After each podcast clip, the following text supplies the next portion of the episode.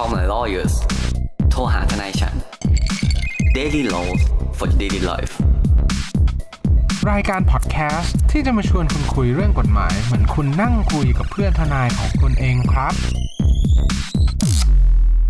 สวัสดีครับ ยินดีต้อนรับเข้าสู่รายการ Call My Lawyers โทรหาทนายฉันวันนี้อยู่กับผมออฟและเนตและคุณภูมิภูมิพงศ์อีกแล้วครับ สวัสดีครับ สวัสดีครับ ครับ กลับมาครับพบกับเอาอีกแล้วในเอพิโซดนี้ครับ อะมา มาก็คุณออฟได้กลิ่นอะไรไหมได้กลิ่นอะไรไหมได้กไม่ลิ่นได้อะไรไหมกินเอ่อผมได้กลิ่นประชาธิปไตยอืมกำลังจะเลือกตั้งกันอีกแล้วคุณออฟครับ ก็นะตามที่อ่าหัวข้อของเราเลยนะครับ ในเอพิโซดนี้ก็คือเรื่องยุบสภา ยับสภูเอเอออยับยับก็คือยับยับในครับในวีคที่ผ่านมาเนี่ยครับ หลังจากที่ได้มีแบบเหมือนความร้อนแรงทางด้านการเมืองก็คือ มีการเริ่มการ ออกเดินสายหาเสียงโปรโมทนโยบายนู่นนี่นั่นกันและสำหรับผู้สมัครหรือว่าผู้ลงท้าชิงอ่าการเลือกตั้งทั้งหลายครับล่าสุดครับลุงตู่ลุงตู่ก็เหมือนมีการให้สัมภาษณ์แล้วแหละว่ามีกำหนดการยุบสภาอยู่ในใจแล้วแต่ขออ่าอุบไว้ก่อน ไม่ได้อุบหรอกอ๋อจริงๆแล้ว จริงๆแล้วมันก็จะต้องบอกอย่างนี้ว่า มันก็ก็คือลุงตู่อะให้สัมภาษณ์ว่า จะยุบสภากันประมาณต้นต้นๆมีนาคม ที่จะถึงนี้ อ่า ก็คือประมาณยี่สิบเก้าไม่ใช่ไม่ใช่ไม่ใช่ ต้องบอกก่อนว่าคำว่าต้นต้นๆมีนาคมเนี่ย มันมีสาเหตุนะ เพราะอะไรรู้ไหมสาเหตุหลักเลยเนี่ยก็คือ การยุบสภาจะเกิดขึ้นไม่ได้ ถ้าสมมุติว่าอยู่ครบวาระเอาแน่นอน ถูกต้องถูกว่าเดี๋ยวถูกว่าอะเดี๋ยวเราอะต้องถูมากเริ่มก่อนว่าอยู่ครบวาระคืออะไร อยู่ครบวาระคือครับเลือกตั้ง แล้วอยู่ไปครับสี่ปี อืมครับวาระนี่คือวาระที่เขาถูกเลือกตั้งในนั้นอืมๆนะครับ อันนี้เราไม่ได้พูดถึงวาระแปดปีลุงตู่เนาะเพราะว่าครับวาระแปดปีเราเคยทำดีอ่า episode ไปแล้วนะครับครัรับบแล้วก็ได้มีคำสั่งคำตัดสินของศาลรัฐธรรมนูญมาแล้วว่าครับลุงตู่อยู่มาตอนนี้เป็นนี้ตอนนี้หกปีไหมหกปีนิดอืมครับๆนะใช่ครับใช่ใช่ก็ท้ายที่สุดแล้วเนี่ย เราก็พูดถึงว่าตามตามตามข้อเท็จจริงที่ปรากฏในข่าวเนี่ย จริง ๆ แล้วมันเป็นแฟกต์แหละว่าอ่า วาระของตัวสมาชิกนิติบัญญัติหรือว่าสมสมาชิกสภาผู้แทนราษฎรอ่าฮะที่ได้ที่ที่จากการเลือกตั้งเมื่อปีหกสองเนี่ย จะคครับรบผมลงในวันที่ยี่สิบสามมีนาคมครับนี้ นั่นหมายอืมความว่าการที่จะยุบสภาเนี่ยจะต้องเกิดขึ้นก่อนหน้านั้น ถึงจะเรียกว่าครัการบยุบสภา แล้วครับการยุบสภามันคืออะไรกันแน่เนี่ย เราต้องมาอ่าไล่กันการแบบนี้ดีกว่า ว่าเราอ่าไล่ไปตามความหมายของคำว่าการยุบสภาก่อนครับ ถ้างั้นผมขอเริ่มจากความหมายที่ไม่ถูกต้องก่อนแล้วกันอืมความหมายที่แบบเป็นมุกที่เตรียมชุดมาเลย การยุบสภาเนี่ยก็เหมือนเหมือนการที่ว่าผู้รับเหมาอะครับเขารับเงินเราไปหนึ่งร้อยบาทใช่ไหมเราให้เขาไปสร้างสภาอะไรเงี้ยนะครับผม แล้วอยู่ดีเขาก็เหมือนแบบอะทอนเงินอะให้คนแบบที่ให้งานไปสามสิบเปอร์เซ็น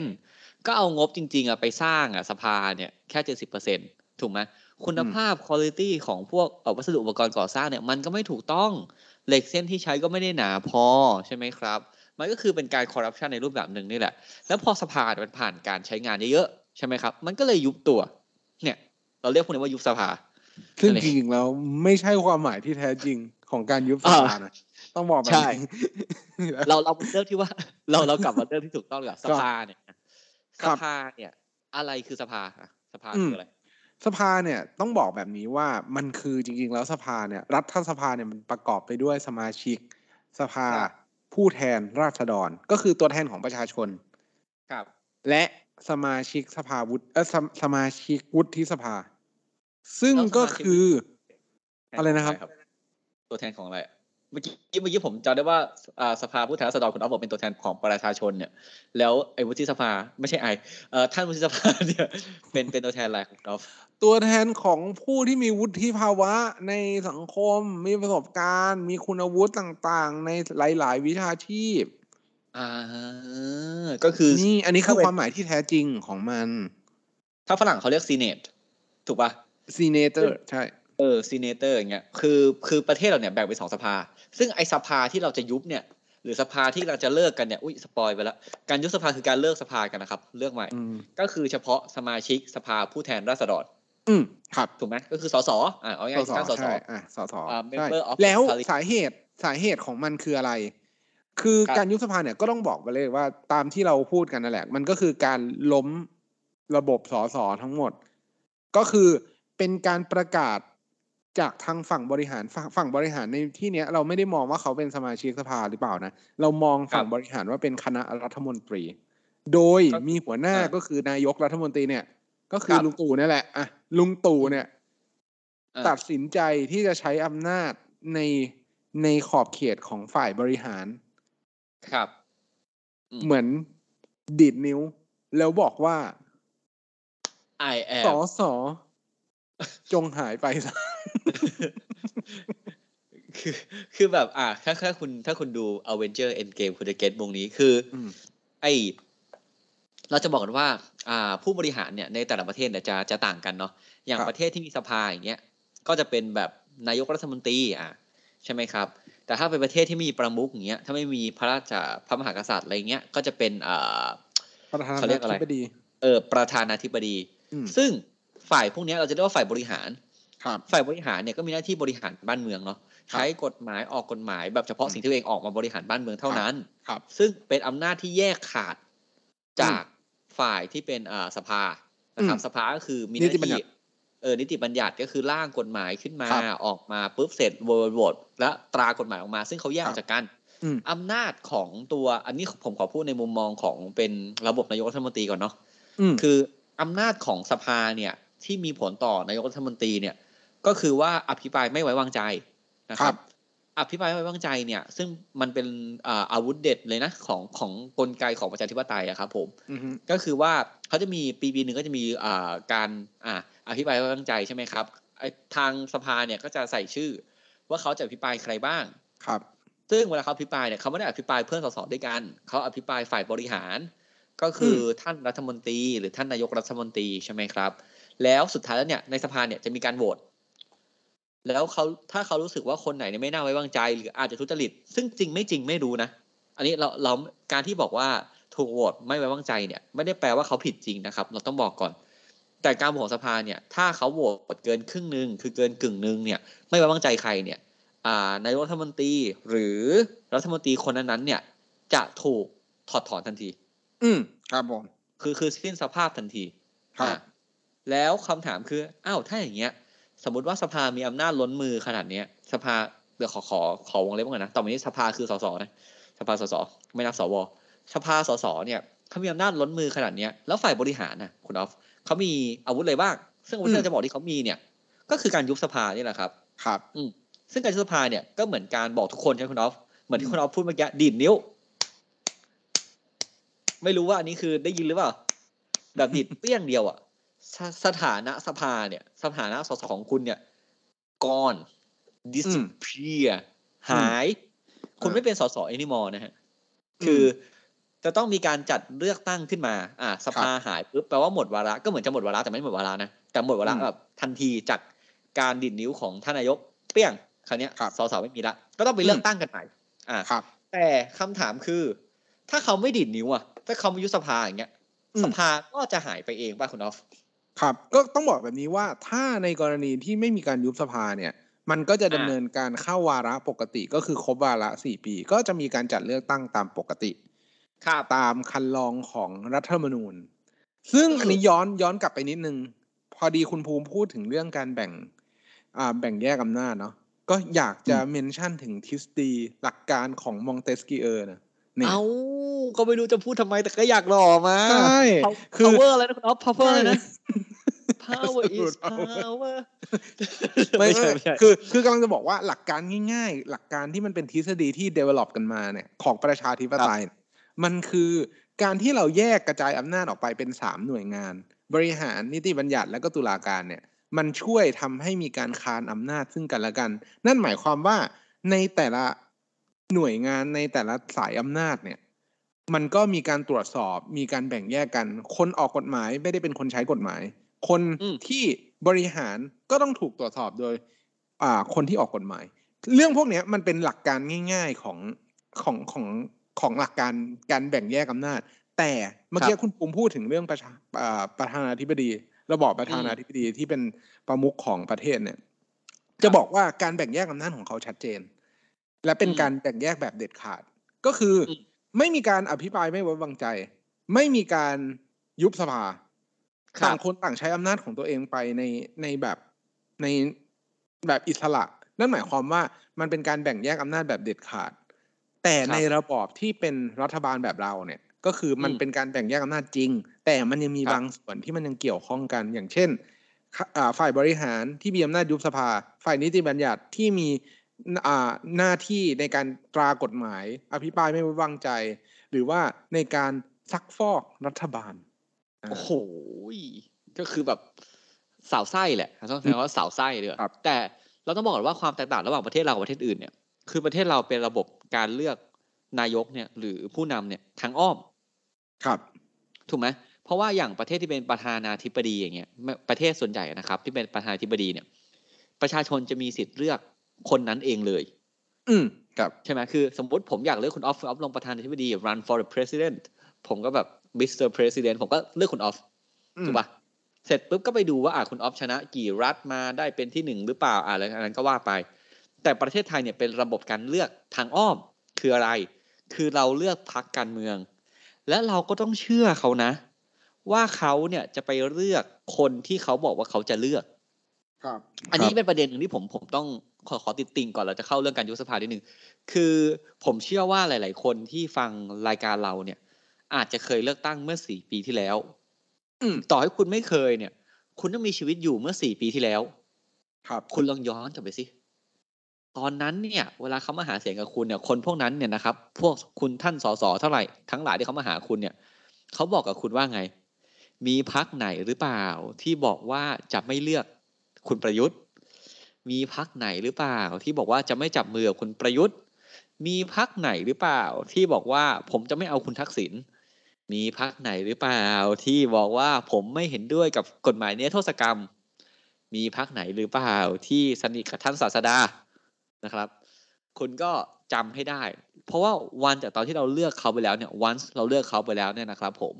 หลังจากนั้นเนี่ยเขาจะเลือกนายกคนไหนเนี่ยเป็นสิทธิ์ของเขาแล้วนะท่านสสพวกนั้นเนี่ย อืมต่อให้เขาแบบมาโกหกเราไม่ให้เราเลือกเขาอะแล้วเขาไปเลือกคนอื่นเขาไม่เคยเขาไม่ผิดนะครับ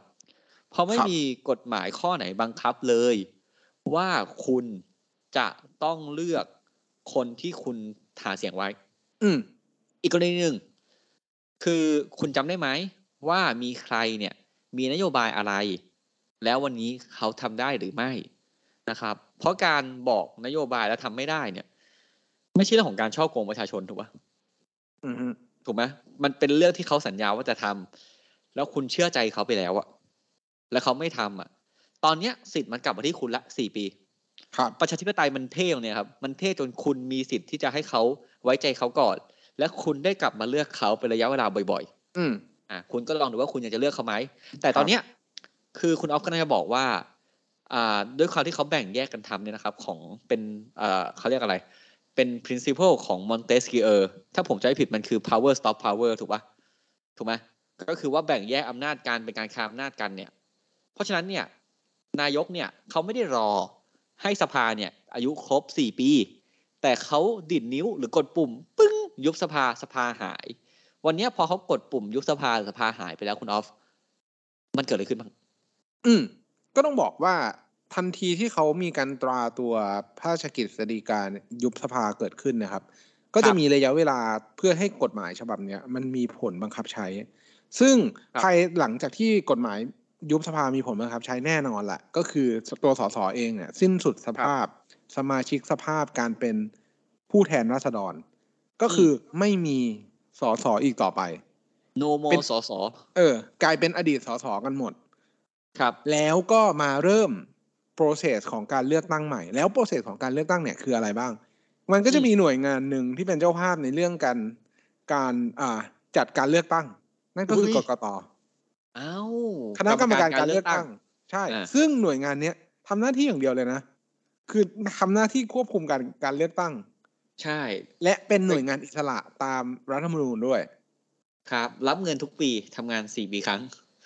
แต่ไม่แต่ไม่ไม่ก็ไม่แต่ก็เขาแต่เขาไปจัดเขาไปจัดหลายอย่างลืเขากจะตั้หลายอย่างด้วเขาจะหลายอย่างเออผมผมเราเล่นนะท่านผมเราเล่นนะผมเราเล่นนะอย่าก็อย่ามาโกรธก็ต้องนบอกว่าครับ ตามรัฐธรรมนูญเนี่ยก็บอกว่าภายหลังจากที่ยุบสภาแล้วเนี่ยครับเขาก็จะต้องจัดเลือกตั้งเนี่ยภายในไม่น้อยกว่า 45 วัน แต่ว่าก็ไม่เกิน 60 วัน หลังจากแปลวันว่าที่ยุบสครับภา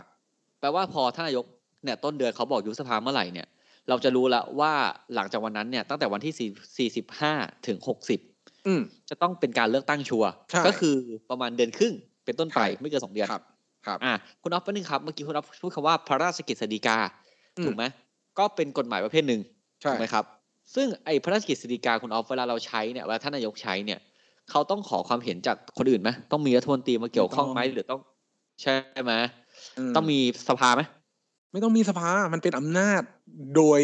เด็ดขาดของฝ่ายอ่าบริหารอ่เราถึงได้บอกว่าคนที่จะรู้ว่าจะยุบเมื่อไหร่เนี่ยมีท่านนายก อ่าครับถูกไหมซึ่งท่านนายกเนี่ยก็อาจจะอาจจะมีเดิคณะรัฐมนตรีด้วยคุณภูมิอ่าๆแต่ถือว่าแบบเขาคิดมาจากบ้านอะ อืมถูกป่ะสมมติวันนี้เขาอันนี้ผมไม่ได้ถึงท่านประยุทธ์นะสมมติว่าผมเป็นนายกอะแล้ววันนี้ผมตื่นมาฝันร้ายอะผมไม่ชอบหน้าสภานี้แล้วอะผมอืมยุบก็ได้ ใช่ ถูกถูกป่ะใช่เออ ซึ่งก็ยุบไปแล้วก็ครับเลือก อะอืมแล้วไอการยุบสภาเลือก40ไอเนี่ยวันเนี่ยมีอะไรไหมคุณออฟเชียต้องรู้อีก คือท้ายที่สุดแล้วเนี่ยครับ ก็มันจะเป็นกรอบระยะเวลาที่กกตจะต้องประกาศ ซึ่งจริงๆแล้วค่อนข้างเทคนิคเนาะค่อนข้างเทคนิคนิดนึงว่าท้ายที่สุดแล้วกกตก็ต้องประกาศภายในห้าวันอะไรอย่างเงี้ย ซึ่งในระหว่างในระหว่างการการประกาศหรือว่าในภายหลังจากการยุบสภาแล้วเนี่ย สิ่งที่เราน่าจะต้องเออพิจารณาเลยก็คือสถานะของแก๊งคณะรัฐมนตรี คืออะพอหลังจากที่สิ้นสุดความเป็น สสแล้วเนี่ย ครับ มันก็จะไม่มีคนทำงานมันก็ไม่ได้ถูกต้องไหมอ่าแต่เขามว่าอ่าหลังจากที่มีการเลือกตั้ง เออ มีการยุบสภาไปเสร็จปุ๊บ คุณจะบอกว่าเฮ้ยผมจะหาเสียงอย่างเดียวละผมไม่ทำแล้วงานอะอ่ามัมันก็ไม่ได้ เพราะว่าประเทศเราจะเกี่ยวว่างอย่างนั้นอะไม่ได้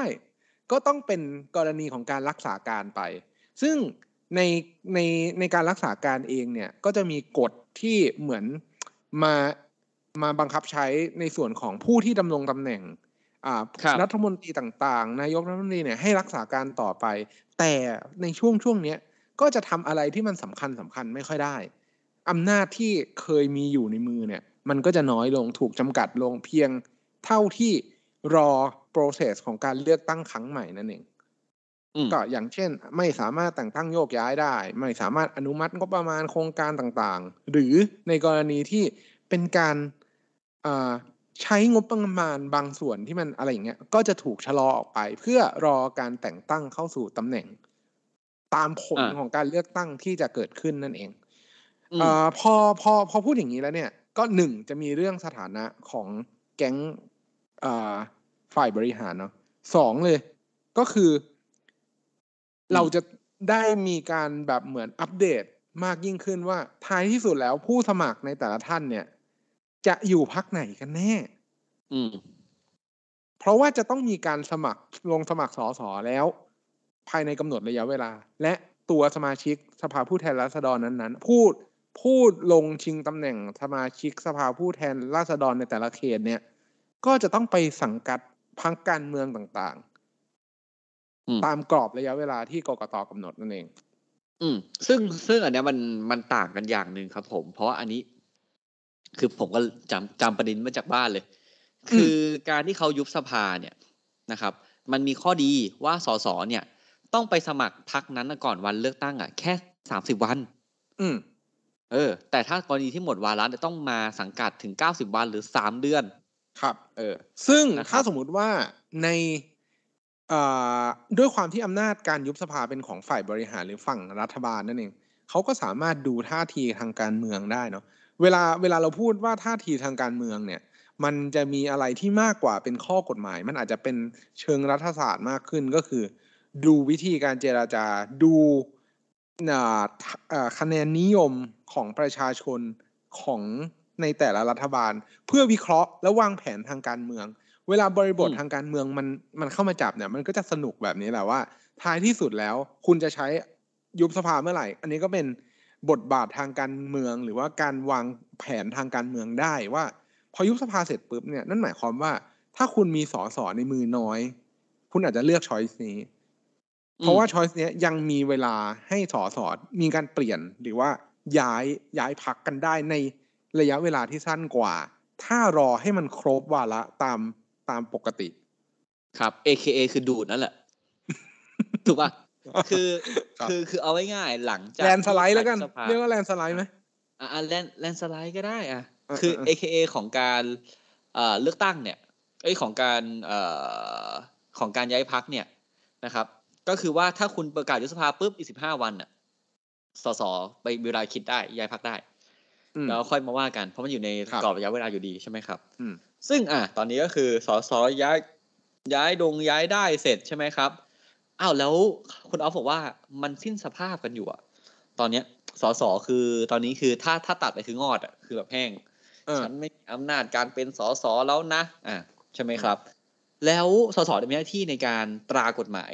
ถูกไหมครับเขาก็จะมีเรื่องกฎหมายต่างๆ คือการตามกฎหมายเนี่ยคือ อะเสนอเรื่องเข้าไปอืมมีการช่วยกันร่าง มีคณะทำงานครับแล้วเอาร่างมาดูอะรับร่างไหม กดโหวตผ่านผ่านเสร็จมาอืมศึกษาให้ลึกซึ้ง อะอืมรับร่างรอบที่สองโอเค ให้เป็น final draft final draft มากดผ่าน คุณออฟแล้วไอ้พวกกฎหมายที่มาค้างๆอยู่อย่างเงี้ยทำไงอะ ก็คาไว้สิครับ คาไว้คือมันก็จบเลยถูกปะอืก็ไม่ได้ไปต่อใช่ถูกไหมถ้าถ้าถ้าที่ผมเข้าใจคือมันต้องเริ่มใหม่กันหมดเลย อืม นั่นหมายความว่า นั่นหมายความว่ากฎหมายที่ไม่ผ่านเอ่อการลงวาระแล้วมีการศาลประกาศใช้ไปแล้วเนี่ยอืม ก็คือต้องต้องเริ่ม process ใหม่ ซึ่งเดี๋ยวผมยกตัวอย่างคร่าวๆนะว่าตอนนี้มีกฎหมายที่แบบเอ่อค้างอยู่แล้วมันไม่จบ process สักทีอะถ้าผมเข้าใจไม่ผิดคือสมรสถูกปะอืมสมรสเท่าเทียมอ่าแล้วก็ไอ้แกล้งกฎหมายแพ่งเนี่ยก็ก็ฟาวไปก่อนอืมนะครับ เรื่องอ่าการแก้รัฐธรรมนูญครับอ่าที่อยากแก้อำนาจสสกันก็จบไปใช่ไหมครับอืมพรบกัญชาอ่าอืมก็จบไปเริ่มกันใหม่ครับ หรือจะเป็นพรบสุราเสรี อืม ก็จบไป แต่ซึ่งครับอันนั้นจบอยู่แล้ว อันนั้นจบแบบจบอันนั้นจบโหวไปตแล้วอะเออเออเขาเขาอันโหนั้นวตโหวตไม่ผ่านปแล้วเออจบครับไปแล้วก็นะครับท้ายที่สุดแล้วก็ต้องบอกว่ามันก็เป็นแบบนี้แหละครับ เพราะว่าเรื่องราวของการเมืองเนาะมันมันมันมีระยะเวลาของมัน แล้วมันก็บางอย่างมันติดในในกระบวนการ แล้วพอดีว่ามันเป็นกฎหมายที่มามีผลบังคับใช้ทั้งประเทศอะ่ะ มันก็เลยต้องผ่าน process อะไรแบบเนี้ยค่อนข้างเยอะ แต่พออมพูดถึงพอพูดถึงเรื่องเนี้ยมันมันยังมีอีกประเด็นที่ที่น่าสนใจก็คือ เหตุผลในการที่เราจะตัดสินใจยุบสภา ถ้าคุณเป็นนายกเนี่ย อืม อืมเพราะมันอะไรก็จะมีเหตุผลอยู่ เออทำไมอะทำไมต้องยุบใช่ไหมทำไมต้องยุบสภาอืมบางทีเนี่ย มันเขาเขาเขาให้หลักการไว้สองอย่างก็คือ เพื่อคานอำนาจตัวสภาเลยนะหมายความว่าอืมมึงอภิปรายกูเยอะใช่ไหมหรือหรือหรือหรือรู้แล้วว่าแบบไอ้เออเนี่ยเออกูว่าถ้าปล่อยให้มันอธิบายกูรอบเนี้ยอืมกูเละแน่เลยว่ะเออ หรือหรือเขาคิดอยู่แล้วว่า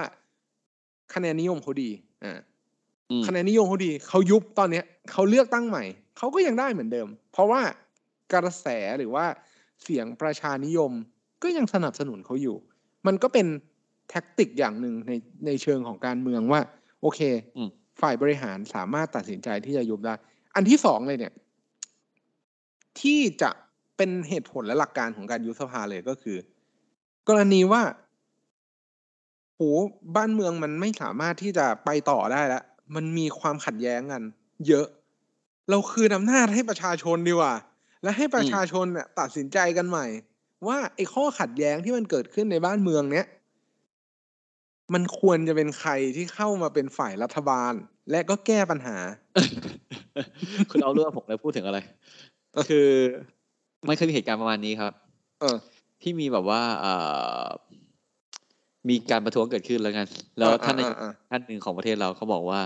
ทางนี้ก็ถอยไม่รู้จะถอยยังไงแล้วค่ะ เออ อ่าก็เลย ผมก็ได้บอกว่าไอ้การยุบสภาเนี่ยไม่ใช่ทางออกครับ เพราะว่าบางคนก็ไม่ยอมรับถูกป่ะบางคนก็ไม่ให้เขาเลือกตั้งใหม่มอ่าแต่คำถามคืออันนี้เนี่ยประเด็นงนะครับคุณออฟเมื่อกี้คุณออฟพูดว่าการยุบสภาเนี่ย คือถ้าคุณได้รับความนิยม อืมใช่คือสิ่งที่เขาจะทำกันอะ คือ โอเค มึงทะเลาะกับกูใช่ไหมมึงบอกว่ากูเนี่ย ผิดบริหารบ้านเมืองอะไม่ดี เอางี้ปะล่ะกูขอใช้คำพูดแบบแบบเด็กๆนะนะเออกูโละเพื่อนๆเออกูโละแม่งเลย เกมนี้อะกูโละ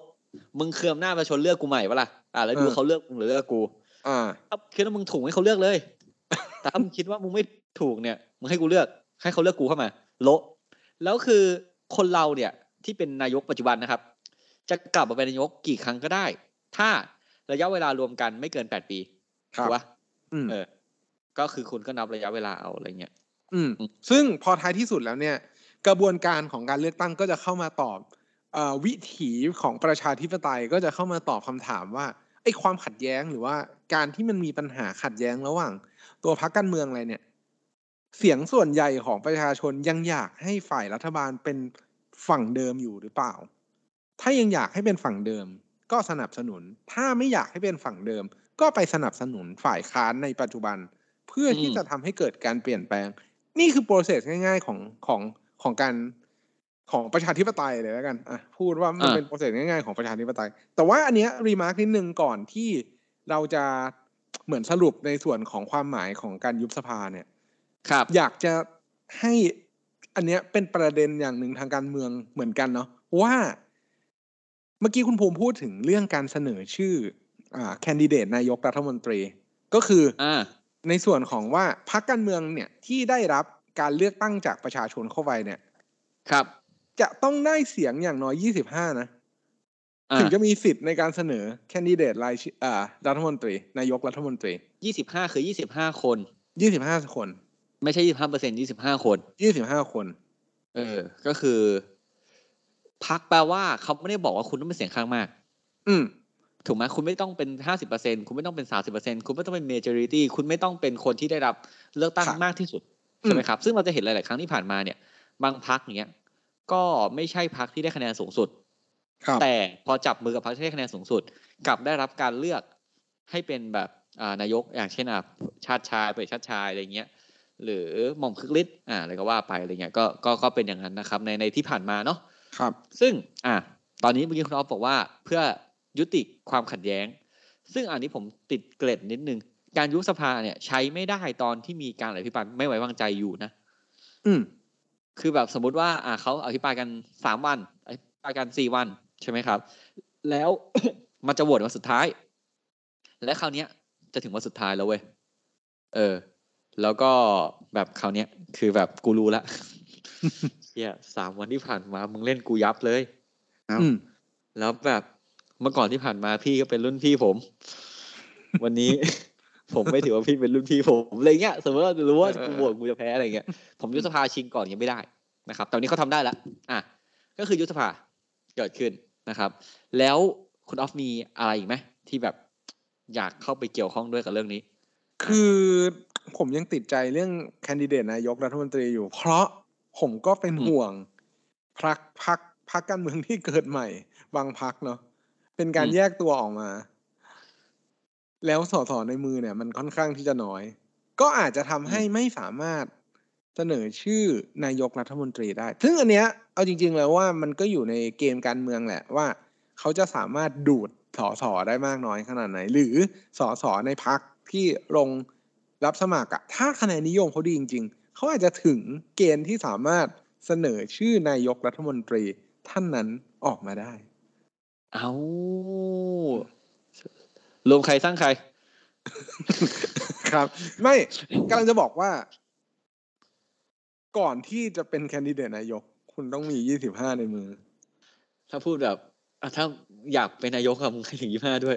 อืมถ้าก็เลยออกมาก็เลยต่ำก็ต่ำใช่ยี่สิบเนี่ยซวย อืมก็จะได้แบบค่อนข้างลำบากส่งยังแบดแซดยังบอยก็คือก็คือกำลังจะบอกว่าท้ายที่สุดแล้วแคนดิเดตนายกของแต่ละพรรคการเมืองเนี่ย ก็แล้วแต่ความชื่นชอบของแต่ละท่านเลย ก็คืออมคุณอยากเลือกพรรคไหนก็เอาเลย แต่ว่า เกมหรือว่ากฎเกณฑ์ที่จะเสนอแคนดิเดตเนี่ยอย่างน้อยต้องมียี่สิบห้าในกระเป๋าอ่า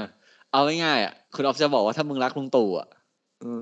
มึงก็เลือกพลังประชารัฐไม่ได้ มึงต้องช่วยลุงตู่มึงด้วยอะใช่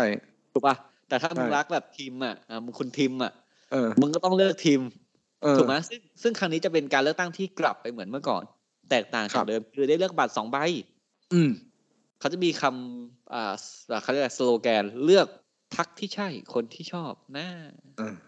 ก็คือมีเขตด้วยมีอ่าปาร์ตี้ลิสต์ด้วย อ่าเออก็คือก็เลือกไปนะครับ ซึ่งก็ดูกันว่าเป็นยังไง แต่ไม่ว่าคุณจะเลือกพักไหน ไม่ว่าคุณจะเลือกอะไร เราอยากสนับสนุนให้คุณไปเลือกตั้งอืมเออ เพราะผมเนี่ยเอาจริงผมอะก็ก็ก็รู้สึกว่า เออ คุณจะเลือกใครสนับสนุนใครก็ได้คุณออกไปเลือกตั้งเถอะครับ อย่างน้อยเรามีสิทธิ์เราควรใช้เนาะที่รู้จักทนายคุณแล้วนะครับ ผมว่าการยุบสภาเนี่ย มันก็คือการดีดนิ้ว ของธานอสนั่นเองนะครับ ก็เผื่อใครถามเดี๋ยวจะหาทนายคุณไม่ได้บอกนะฮะว่ามันคืออะไรนะครับ วันนี้ลุงตู่ยุบเมื่อไหร่ 45 วันถัดไปเจอกันนะครับเชิญนอฟครับ ก็หวังเป็นอย่างยิ่งว่าท่านผู้ฟังทุกท่านจะสนุกไปกับพวกเราใน episode นี้ หากท่านผู้ฟังท่านใดมีข้อสงสัยข้อเสนอแนะ สามารถติชมฝากหาพวกเรา Call My Lawyers ได้ที่เพจ Facebook YouTube หรือช่องทางที่ท่านรับฟังอยู่ในขณะนี้ครับสำหรับวันนี้ต้องขอลาไปก่อน สวัสดีครับ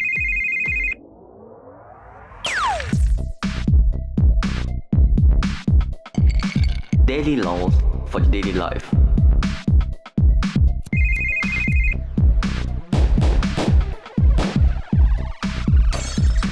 Daily laws for daily life.